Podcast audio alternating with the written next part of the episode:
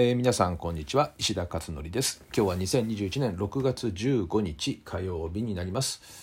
えー、今日はそうですね、えー、まあ、昨日ね梅雨が入って、え今日もまあまああまだ梅雨らしいね天気ということですかね。今日ですね私はズーム5本ですね。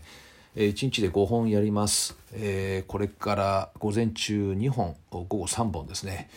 えー、結構ね、まあ、こういう感じのね生活をずっとやっているのでやっぱり今月だけで60本ぐらいね Zoomいっちゃうんですけど、えー、まあそうですね。うんまあ慣れてきたとはね言えるんですけどね Zoomっていうのは。でもなんか本当に人がだんだんねこう直接会うっていうことに関してねなんかこううんなんだろうね懐かしいというかなんかそういう状態にね、えー、ずっとこう遠ざかってるとですね、まあ、ほとんど家族としてね家族としか会ってないですからね、えー、ただまあたまにねこう電車乗るとかいうことはねあったりするんだけれどもなかなかねこの人とやっぱり会うっていう機会がどんどんこう減っていくっていう直接ね会うっていうことが減っていくと何かどう変化が出るのかなっていうことをいつもね自分なりにこう客観的に観察してるんですけれどただそうですね。なんかねやっぱ変化はあるような気しますね。自分自身ね振り返ってみてね。やっぱり人とね会ってることによるとなんか Zoom とはまた違ってある種のねいい意味での心地よい緊張感っていうのがあると思うんですよね。で多分その雑談とかもねできるし Zoom だと雑談ってなかなかできないですよね。なんかね。なんか要件を伝えたりとかある目的を持ったあトークをするとかね。そういったことはできるけれどももうそれが終わったらパッと切っちゃいますしね。だからその遊びの部分っていうのがなかなかあ作れない。だけど直接会うとそういう雑談含めた遊びの部分っていうのが作れるのでそれがすごくいいんですよね。やっぱりなんかね人間的なそのなんだろうねこれ言葉でちょっと表現しづらいけれどもそういったあの人間らしいこの感覚っていうのかな。それがねアナログ的な感覚っていうのがすごくね良くて。これが多分今までのこの社会をですねつないでたんじゃないかなっていう感じがすごくします。えー、なのでまあ可能な限りねこれからどういう感じになるかわからないけれども、まあ、可能な限り直接会う直接会ってしゃべるっていうね話すっていう、まあ、それをねやっぱり増やしていきたいですよねこれ多くの人がみんな思ってることだと思いますけどね。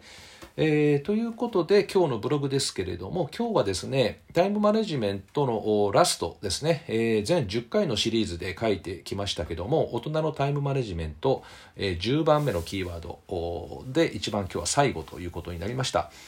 えー、キーワードはですね、楽しむというのがキーワードになっています。えー、っとですね、これなんで最後に持ってきたかというと、1つ目から9個目えまではですね、9つ目までは、どちらかというとね、こう、テクニックですね。スキル的なもの、テクニックを言ってきたんですけれど、で、最後はですね、これテクニックじゃないんですよね。で、結局今まで積み上げてきた1つ目から9つ目までのですね、内容をずっと積み上げてきても、最終的にこのタイムマネジメントというのは、義務的にやってるとしたらですね、辛くなるんですよね、すごく。自分をこう追い込んでしまったりするじゃないですか。だから本来タイムマネジメントっていうのを自分を楽にするためにやるんであって、追い込むためにやるわけじゃないんですよね。で、その時にやはり重要になってくるのがマインドの部分なんですよね。で、それがですね、楽しむというこの重大なキーワードを最後に入れてみたということです。で、この楽しむっていうのは2つの意味があって、まず1つはあタイムマネジメントそのものが楽しめるのかどうかということですね。で、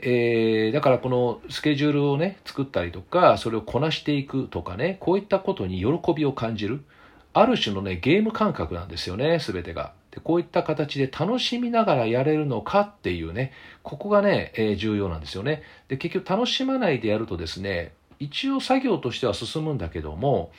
まあブレーキを踏みながら進んでる感じしますよね。それってね。本来の自分のパフォーマンスを最大限に発揮してる感じじゃないので、えー、そこに楽しむという要素が入ると加速度的にね、あの、飛躍するんですよね。だからそういった意味で、ま、このタイムマネジメントそのものを楽しんでいけるのかどうかっていうのが一つ目ですね。あともう一つは、えー、スケジュールの中にですね、楽しめることを入れてみるっていうことですね。楽しむことを入れてみる。で、普通、タイムマネジメントというと、やらなければいけないことをいかに合理的に進めていくかっていうことだと思うんですけど、でもそればっかりずっとやってると、いつしかですね、立ち止まって、あれ、自分何やってんだろうみたいなね、えー、あれ何のために生きてるのかなとかそういうことを考えたりする場合があるんですよねなので、えー、やっぱり自分を楽しませるものをですねそのタイムマネジメントの中に入れてしまうっていうのはすごく重要だと思うんですよね。で、えー、まあそのうち落ち着いたらとかね今忙しいからあそのうち落ち着いたら楽しもうみたいなことを考えてるとですねこれおそらくねずっとできないと思うんです、えー、どんどん毎年年取っていくしね1歳ずつね。で年取るとですね考え方も変わってきたり行動パターンも変わってきたりするので、えー、そのうち動けなくなったりするしね。だから実際で楽しむっていうのはね今楽しんでいくんですよね。なので将来落ち着いたらとかじゃなくて今やっていくっていう。でそれがやはり人生に潤いを与えていくのでまた行動力もね出てきたりしますしね。タイムマネジメントもまたこれがすごく効果を発揮していくというふうに考えています、えー、なのでまあ、今回ね、まとめると、この楽しむというキーワード、10番目のキーワードですね。えー、ここが最後入ることによって、このタイムマネジメントが完成すると。いうふうに考えています。え、これまでですね、1つ目から9つ目まではですね、ブログに全部書いてあるので、まあ、あの見ていただければあ、それぞれ出てると思います。まあ、今後ですね、この10個の内容をまとめて、どこかでまた記事にするか、何かまとめてね、もう少し詳しく書いたりとかしながらですね、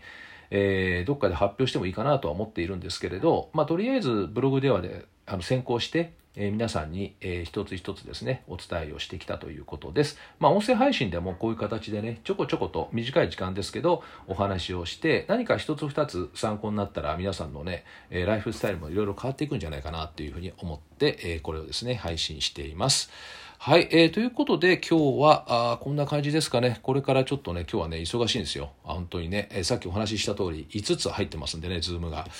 えー、これからちょっと一日、えー、頑張っていこうというふうに思ってっています。では今日は以上となります。ではまた明日お会いしましょう。